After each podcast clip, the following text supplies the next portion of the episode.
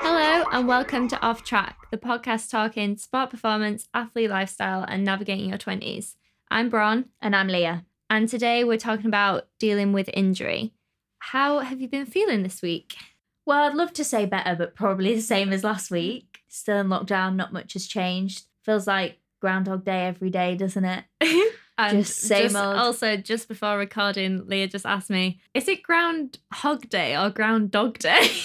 I was definitely going to say ground dog, but I just don't quite hear sometimes. You know, someone says something fast, I then interpret like what that sounded yeah, like. I always get the wrong saying as well. I know what Groundhog Day means when people say it, I think, but I don't actually really know what it means. I know it's a difficult one, and I've been bold enough to actually use it right now. Do you want so I should be able to explain it. But my interpretation is that it's just same thing every day. Nothing much is. Okay, changing. that's not what I knew. I mean, if we're wrong, I'm thinking of like I don't know why I'm associating this. We could cut this if this is really horrendous, but I associate Groundhog Day with like Brokeback Mountain or something. I don't know why my brain associates those kind of things. um, but I'm not. I don't know I'm what wondering what that really. there is. Um, also, this just reminds me as well. This is just like completely off topic. But do you ever have when you're like trying really hard to say you're doing like a rep? I don't get it so much on like easy runs, but like if I'm working really hard, I feel like my brain goes into like I think it's when it's in oxygen debt or something. My brain has like weird words that come into it like really randomly. Do you have this? I can't say I do know. But- but do uh, tell. So, like, the only person that's told me they have this as well is Beth. But I have, when I'm trying really hard, I'll just have like a word come into my head that's like, I didn't really even know that I knew because it's quite like a big word. So it's not related to sport or No. motivation. It's, No, no, it's like my brain is just having a moment. It might be somewhere like I've been to eat or something. So it might be like Bengal Brasserie. Just Bengal brasserie over and over Just in your head. thing, but I'm just it's just like a condition. But Beth told me that she's had like Catholicism before. I used to have perishake straight. oh my gosh, so, weird. random. But yeah, it's weird. Wow. Yeah, I don't know where that came from. But anyway, carry on with how you've been feeling this week. I think everyone we've spoken to, if it we'll both say this, that people have been struggling a bit in January, haven't they? Well, when this goes out, we'll be into February. But um, I think this lockdown is probably the hardest one, I would say, just because the weather's been pretty horrendous. Pretty dismal. Snow is nice when you look at it out the window first thing in the morning, but then the reality of snow a few hours later is like, oh, I think snow abroad, great. Snow in Britain, nah. you can't do your daily tasks. Yeah. You know, and we can't, we're not equipped. we're not equipped and especially me which i'll go into in this podcast with two dodgy hips i just slip as well i'm not very Yeah. stable It's like uh, the weather or say like snow overnight. Have the gritters been out? Probably not. no And it's like we never knew and it was just a surprise. But like abroad, they're just on it. Everyone's got their snow chains. and i feel like it We're not made for it. we're not and snow abroad it stays there for like a few weeks and it's just consistent but recently it could have been like nine degrees and then the next day it's minus one and snow how do you prepare for this Yeah, exactly. it's It's like the It's weather's difficult. having a bit of a up and down with their emotions. You know I Yeah. mean? Like hormonal yeah. I mean, we've both been pretty similar, I think. I think it's not having anything to look forward to. And it just feels bleak with the fact that we literally can't leave the country for the foreseeable. People can't look forward to holidays. People can't even look forward to trips in Britain because we don't know even when that will be allowed. Yeah. We don't know when Just we'll be like allowed out of our town. Looking you forward know? to going to like tea at someone's house or that Yeah. kind of thing. I think it's it's always hard when there's not like an end in sight because when you've got an end date to something, you can work towards it and stuff. But this has been a really tough lockdown, I think. Yeah. It is just boredom for me, I think, now. Yeah. I'm hoping it'll pass. We go we go for ups and downs anyway, don't we? So hopefully as the weather starts to get better as well, because I think the weather impacts people's mood massively too. So yeah, that's true. And the lights. No, I keep. I can't say that phrase. The lights are getting nighter. The nights are getting lighter. yeah, that's it. It's a, it's a I say that every single time. also, the past week as well, I've had a little bit of a niggle, which has probably affected my mood. Not bad. Like I've still been able to train roughly okay, but I've had a bit of a trapped nerve and it's just annoyed me. Which brings us on to the general reality of being an athlete, which is like, I don't feel like you're ever 100%. Like you're always carrying something or Yeah. like just aching. I actually can't remember the last time that my body didn't just hurt. I know. And you get used to that feeling and that becomes the norm. And sometimes I actually think with niggles, which is why they eventually turn to injuries, you can't like distinguish sometimes what's just pain from the fact that you're training that much or actually there's a problem here. And you do just push through more often than not, Yeah, don't you? And it's which- that balance of like making sure it's just a niggle that you look after or pushing through it and it could turn to an injury. Yeah, and it is hard to like actually work that out in your head because it's always with hindsight that you're like, I shouldn't have pushed that. And I like to think compared to when I was younger, I'm a bit more sensible with stuff like that because I'm like, take a couple of days off, wait for it to get better, and then that's going to save taking two weeks off. Yeah. But it's hard to actually like realize, you know, like when it is you need to take a day off. It's hard to make that decision yourself because as well as an athlete obviously you're motivated towards your end goal and taking time off is frustrating. So it's not always the first thought. You're like oh i'll see how it is for another couple of days. And Yeah. you know it's not always your first thought to like think about your body and taking care of it in that way. You just want to keep pushing it. And Yeah. sometimes it's about listening to it And most of the time, I'm like, oh, I just did one session too much on that. I should have just stopped a couple of days ago and it'd been fine. But then I'm always having to take an extra week off or something, which isn't too bad. It's better than having to take like an extra few months off, which is probably what I would have done when I was younger, but it's still annoying. It's just hindsight. You just work it out, do you? But You do, but I think as well, physio and sports massage is so expensive that, you know, in an ideal world, athletes would have physio and sports massage probably every week. And Yeah. that would enable you to keep on top of things. But I don't know about you, but I'm like, oh, can I push it to like twice a month? Or can I push physio to just when I really, really need it? Because it is expensive. But in hindsight, as you were talking about, when you're injured, you thought, oh, well, maybe I should have yeah, because then had you that physio spending like month. even more money because you're injured and you have to get even more. I think in the past, I've done the same. Like I've put it off when I know really I need physio, but I'm like, I can't afford it this month. yeah. So yeah, that's a bit of a struggle. But what's been your history with injury? So it's a long story. I would say as a younger athlete, I was pretty injury free. Like I didn't get that many problems. I just had consistency um, right up until like probably an under 23. I would have a few niggles and stuff, but nothing Yeah. that would put me out for a long time. And I think it was probably in 2014 or 15, I started feeling like a problem in my lower back, um, in my glute, and in my hamstring. And I, th- I saw so many physios. I saw like seven physios who all told me it was like hamstring tendinopathy or I'd had injections in my back for nerve pain and stuff like this, and nothing was actually helping it. And then eventually I saw my physio, who I'm still with now, Chris Brammer, who is literally Shout a ma- out. shout out because he's literally a magician and has kept me in one piece after these injuries. So yeah, and he just knew sh- pretty much straight away like that I had a labral tear in my hip. He was like, obviously you need to get a scan, but he was the first person to mention that to me. So I went and got a scan and got the results back, and I had a full thickness labral tear, which is like a complete tear of the cartilage in your hip, which I'd been running on for a few years oh God. and probably creating more problems for See, myself. this is what when you told me about it before, I don't even understand how like you can just keep running on that. and this this is also the thing of you run through pain as an athlete and think it's normal when sometimes it is and you push through it and sometimes it's really not. Yeah. So yeah, it was quite a big surprise to me. But with labral tears, sometimes you can run on them if they're not that bad. But this had been causing me a lot of problems, you know, down my leg and in different part, like even in my calf, affected the way I run. Lots of different things were happening because of this injury. So I had to make a decision because cartilage doesn't just mend itself. So Yeah. Unfortunately, it is something you have to have surgery on if you want to fix it. So I had to make that tough decision. You know, having not really been injured that much before, do I want to have six months out really? Um, Which is like a long time. yeah. Like you lose pretty much all fitness in that time. Oh yeah. And did I? it's been hard.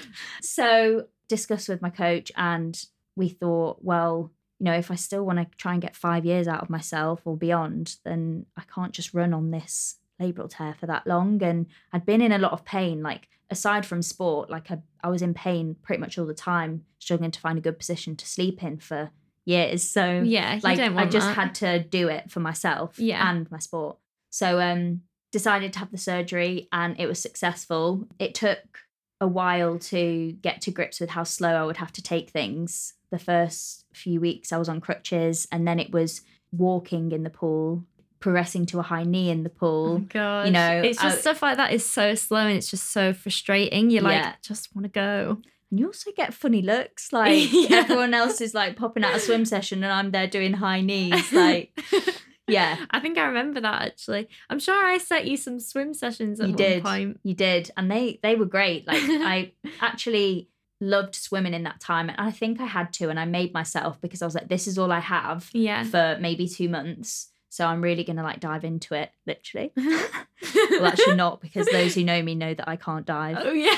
um but oh yeah. There's like a really funny. Is it like a video of you or something? it's a video It's like Leah just can't dive because wait, is it you've got a fear of i've what? got a fear of sharks and um if i i f- this is quite a long story i mean do i even go into it I mean, you can briefly outline that you just can't dive. Like she dives feet first. yeah because It's basically basically it's a jump that's like meant to be a dive. it's a dive from my shoulders upwards in terms of the position of my arms, but it's a bomb on from my waist down.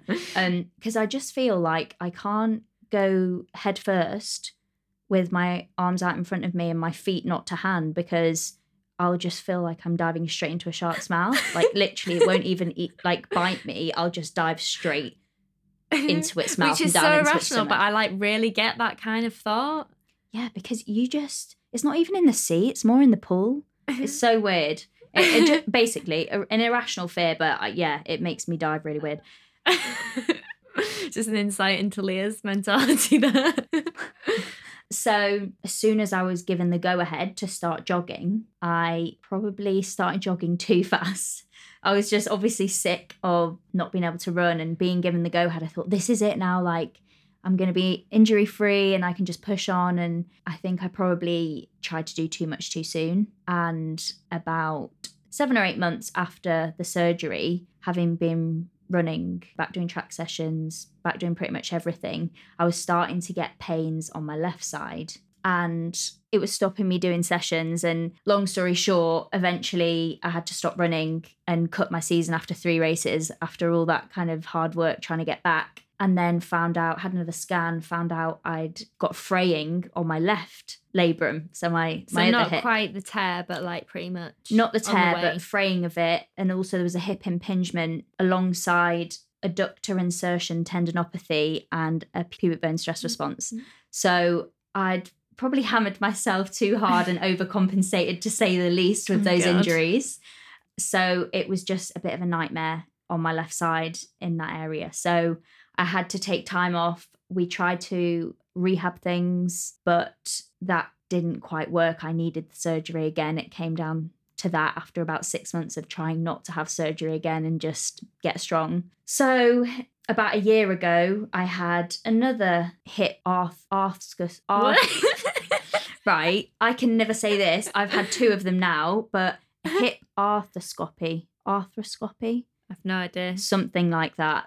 So yeah, I had another hip surgery and I'm still on the comeback from that a year on. So basically, I've had 2 years of just The comeback queen. yeah, let's hope, but it's been it's been tough, but I'm touching wood right now, but hopefully injury free and that'll be the last of my hip problems Yeah. from this grandma. Also, what I've always found with like injuries like that, like long term ones, you then always get like niggles as you're coming back, but like worse than you'd usually have them. So they just like hamper your comeback a little bit and you're just Yeah. always out with like a minor injury after that. And it takes like a good few like niggles before you're actually back into the swing of things again, which is annoying. Yeah, completely. Like I've had an, a little Achilles niggle since coming back, and then just recently from running in the snow, as we were talking mm. about earlier, I got some pain in my hip again, and it was actually just an inflamed bursa. But obviously, as soon as that pain came, I was like, obviously, Bron, I've just torn my labrum again, Um, because you just jump to those conclusions. I feel like I've got a bit of a scare with that now, but you get like paranoid, don't you? Yeah. It's like my history with injuries, just I'd say mainly the things that have like kept me out for the most amount of time is stress fractures. Like I've had nerve stuff before, which is kind of what I've got a niggle with now, but like it's a very common injury for runners as well, isn't it? Stress fractures, like Yeah, it's just so when I had my first one? I can't even remember. I was maybe like 16, 17, something like that. And that was just because my bone density was so low, like really badly low. And because I wasn't actually doing that much, that's what confused me because it's all about like stress fractures people associate with overtraining and stuff like that. But I didn't actually do like a load of training when I was younger. So originally, because obviously I didn't know my bone density was so low, I was just like, I don't understand why I've got this, and like freaking out that I wouldn't be able to run and stuff like that because people would be like, you're overtraining. So that was my first one. Realized how low my bone density was after a DEXA scan. Then had to like have loads of calcium, vitamin D, like eat loads. What else did I do? I can't remember, but all about like improve my bone density basically when I came to uni, got in the gym, but I think it was just before the summer before I came to uni, got another stress fracture. So that was like two years after my first one. that's when I met you when you were just on the comeback from Yeah. that stress fracture. I think actually. you met me after the next one. I've had three. Oh, you've had So three. separate ones. Oh yeah, it'll be the third one. yeah. then. So then I think it the- 2017. yeah, my first one 2013, second one 2015, third one was like end of 2016 into 2017.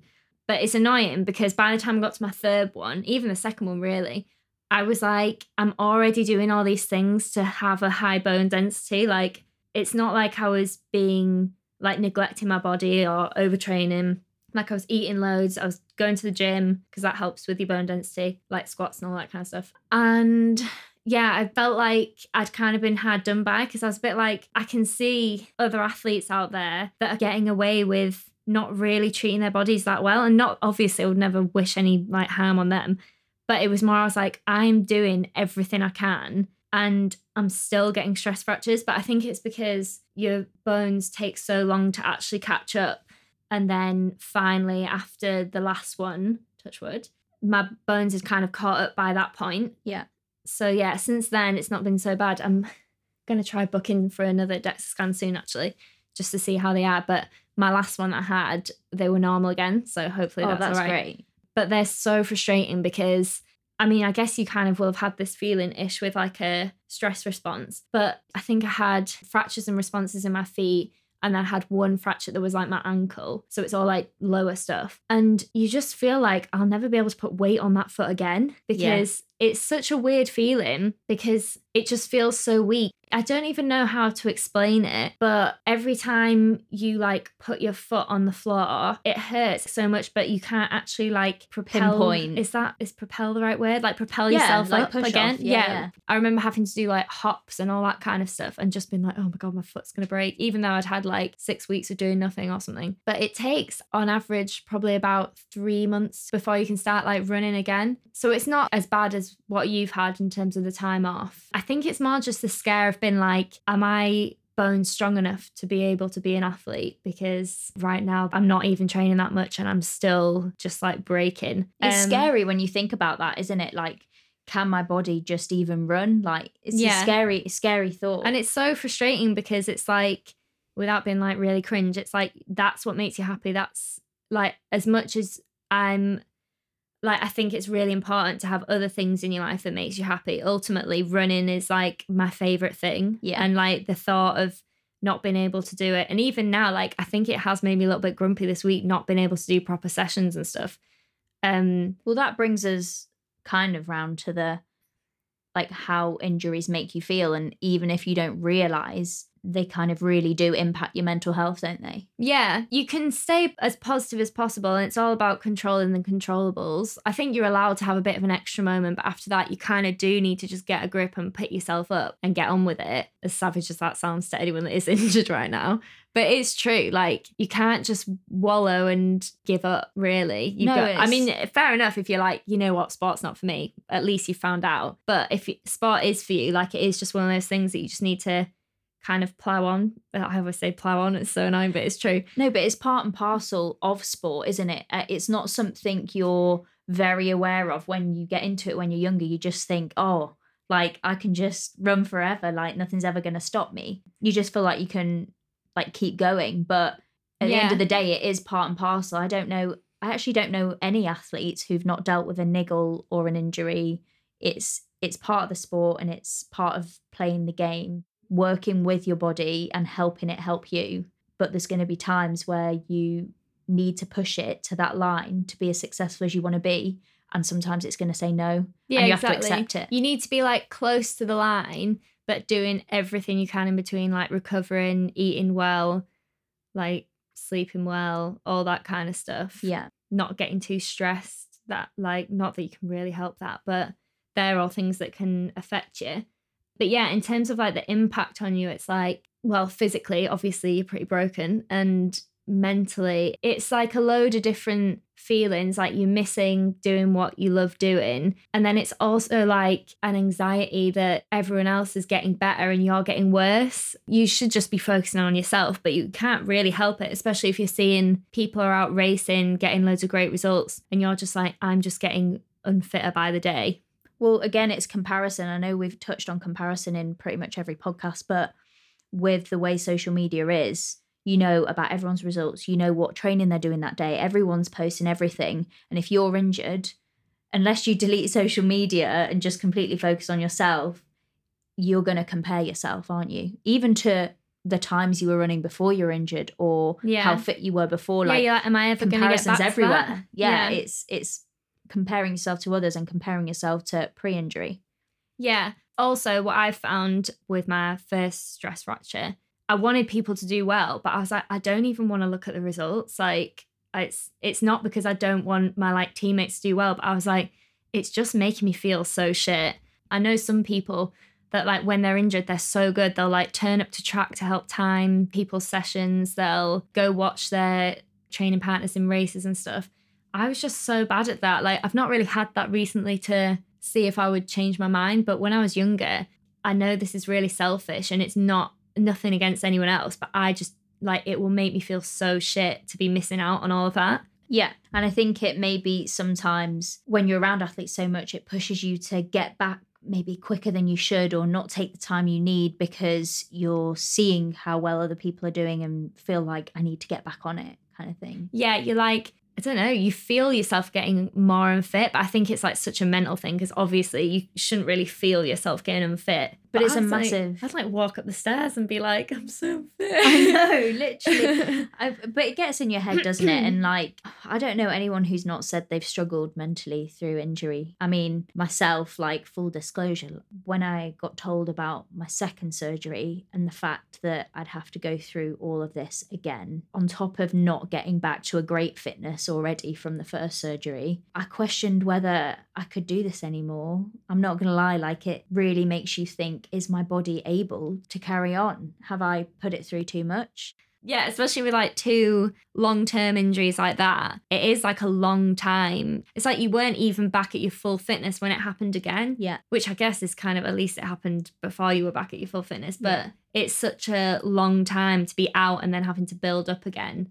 Yeah, and I think the biggest thing is day after day, you're further away from when you last felt really fit. You know, when I had my first surgery, I was probably coming into the shape of my life, and it was a big decision of do I do this for long term or do I just carry on trying to push? Yeah, and it's so easy to like focus on the short term. I'm definitely a believer of looking long term. Yeah. and thinking like I want longevity as an athlete rather Yeah. than just short term success.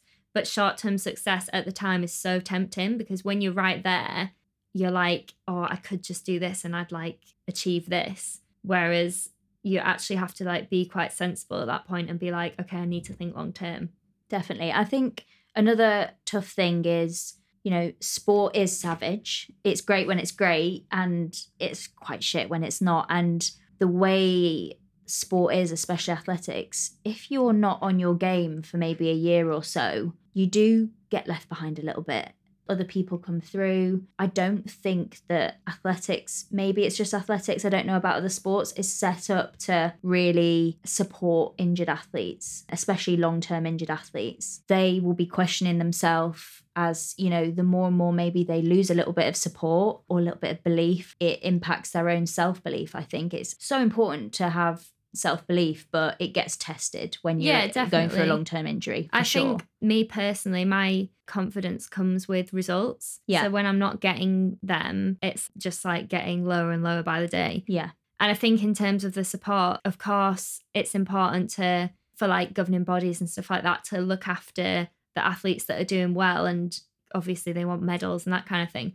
But also you have to think about people as human beings and been like me personally, I feel like I almost need the least amount of support when things are going well. Like I'm pretty independent and mentally I don't really need support. But I think in the times I've been injured, that's the and like when I've seen other people been injured as well, like my training partners, that's when people need the most support. And I think it's actually when people probably get the least. yeah, completely agree. And I think it's something that does need addressing throughout the sport on how to. I think it's in every sport, people. to be honest. Like, Yeah. I can't speak for every single sport, but like, I think it is a trend that when you're out injured, people don't really want to know because you're Yeah. not like the now person. I think it's that people want to be associated with success. It's everywhere. The world's moving so fast at the moment. News on the other side of the world we receive like pretty instantly through Twitter or something, and like it's it's just so easy for people to be left behind. So you can understand why it happens, but I think there really needs to be more in place to Yeah. And I think also it's like people are kind of treated as disposable because there's so many talented athletes, like even just in like in terms of GB, like it's so competitive every single event pretty much. If one person gets injured, there's still like five other people that are really good. But like really that person needs support. They're gonna be struggling potentially financially. That's gonna have more an effect on their mental health. We actually both watched a documentary called The Weight of Gold yeah. recommend. I think we both uh, had it illegally downloaded though. Yeah. we won't say how we um obtained that, but Yeah. um but, but, yeah, it's a really yeah, it's a watch really it. important watch, I think. yeah, it's not just on injury. it's on mental health as well. It covers like the mental side of sport, and also that kind of includes being out injured and not maybe having the support that people needed. Because it's it's all well and good having a psychologist getting you those fine margins to perform in races and be really confident, which is great. But what happens when you actually just need a little bit more of rather than like a performance psychologist outlook you need a bit more of just almost like a therapist Yeah. really just making sure that you're okay but i think as you get older and the pressure gets more to stay in the sport and perform and make senior teams and stuff i can see how it would be really hard and you'd need that extra support The athletes who spoke in that documentary, a lot of them were speaking retrospectively. So they'd been through it and they had managed to get out the other side. Some didn't. But the fact is, they didn't feel at the time they were struggling like they could reach out or that there was anyone that they could reach out to. And it makes you think how many athletes are going through that. You don't know because it's not spoken about enough, I think, the way people might feel when they're injured. Yeah, or it's people not- just tend to isolate themselves really Yeah. because you don't want to shit on everyone else's parade basically. Yeah. Like everyone else is having a great time and you don't want to be like just moaning. I think it's definitely a really good idea to still socialize with the people you'd usually see, like your Yeah. close friends, because they're the ones that are going to bring you up. Where you do that is your decision. Like you might be the same as me, not really wanting to go and watch people's track sessions because it just makes you jealous but like going to their house for tea or that kind of thing is like really important i think obviously you can't right now Yeah, and maybe doing pursuing other interests, but at the same time, just because you're injured, it doesn't mean you're going to be training less. If there are things you can do, be doing like in the gym or cross training and stuff, you'll want to be doing that as much as you were kind of training before and trying to, you know, work towards getting back and being fit and doing your rehab and stuff. you can also like find the positives that come with being injured. I think like you can, as much as it's like not really positive being injured, there are positives that come with it. No, But, I'm like, the exact same. The amount of time that I've spent off running, I don't really feel like I can't be bothered anymore. Like I'm just like I'm really lucky to be able to do this. like with anything that gets taken away from you, like when you get it back, you really appreciate it, don't you? And I think getting to know your body better is another thing. Like, I appreciate how far I can push it now, and I appreciate that it can only handle so much, or just knowing what's weak and what you need to work on going forward, probably for the rest of your career. It gives you massive insight into Yeah. how But you might works. never have found that out, which is like another positive. It's you might not have found out that you had that weakness and then you can kind of almost make it into a strength. Whereas if that injury had never happened and you'd like got away with it, you might never have like found that out and worked on it, say at the gym or whatever. Yeah, Um, and I think another thing is working on your psychology. Like, not many people would have tapped into psychology until maybe they were in this circumstance and found that, oh, maybe I need to invest in a sports psychologist that could really help me in the good times and in the bad times. But on the flip side, I think sometimes with being injured, people, well, athletes believe they have to be mentally tough and sometimes maybe push feelings to one side because there's this belief that oh to be the best i have to be mentally tough all the time. And it's like you said earlier that we're all human and there is an off switch to being an athlete. And it's important to address if you're not handling it. Um but at the same time as well like going through injury and coming out of it the other side i think it's something to be proud of. And yeah it sets you up for either if you go through another injury which is very possible or even other things in life like other hardships that you go through if you've been to a dark place say then knowing that you've come out of it can help dealing with other things whether that's in sport or out of sport. Yeah, and like practicing patience and that kind of thing because it is really hard in life to be patient, I think.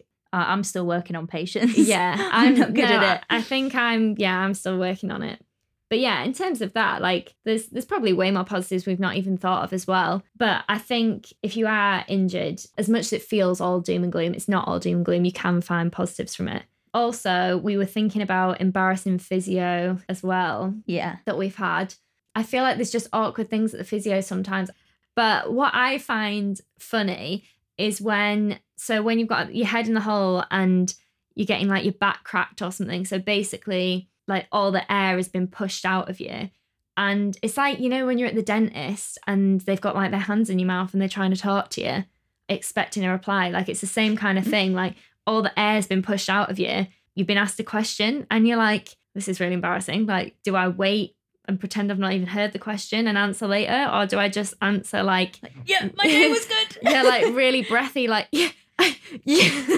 or like you're not expecting when they're going to lift your hand off. So you, you might be like expecting the breath to come out and then all of a sudden it comes in. So you're like, it's so Oh, embarrassing. I know. I think I get pretty embarrassed when I have a sports massage. I don't know why. It must be like the movement of it, like the blood, getting the blood flowing or whatever. But my stomach just always gurgles during it. Oh, it yeah. decides it sometimes in silence, like sometimes chatting and can chat over it, but sometimes in silence, my stomach will just go. And I'm just wondering whether the sports masseuse can tell if it's definitely my stomach or not.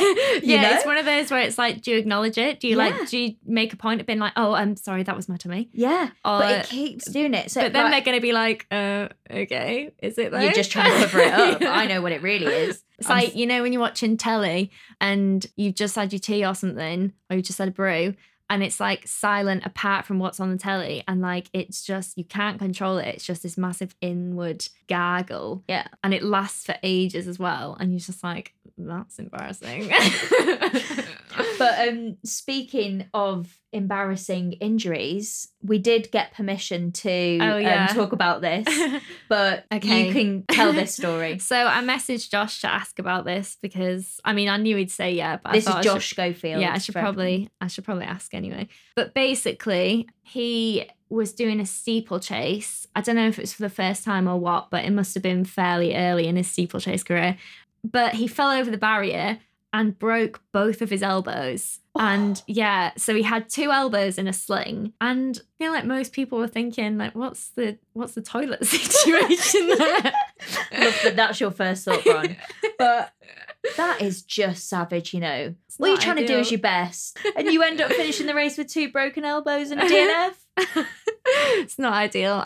But yeah, so I think that brings us on to pos and neg of the week. Yes. Who's starting? I think we'll go with your positive of the week. Okay. Ron. So my positive of the week is that I am don't want to blow my own trumpet, but I am a pro in Aldi. I don't think there's many that I would class as like adult things that I would say I'm good at, but I've got Aldi down to a T. I know my exact route as I'm going around, like, well, obviously, because there's only one route, but I mean, like, I pick everything up in order off the shelves. So there's no like change in direction. I'm very like efficient. Efficient, yeah, yeah. I'm very efficient as I go around. Also, at the checkout, I know exactly what I'm doing. I feel like, like- everyone's listening in here because I think we all struggle at the checkout in Aldi. so please do share, like, they're like throwing stuff at you.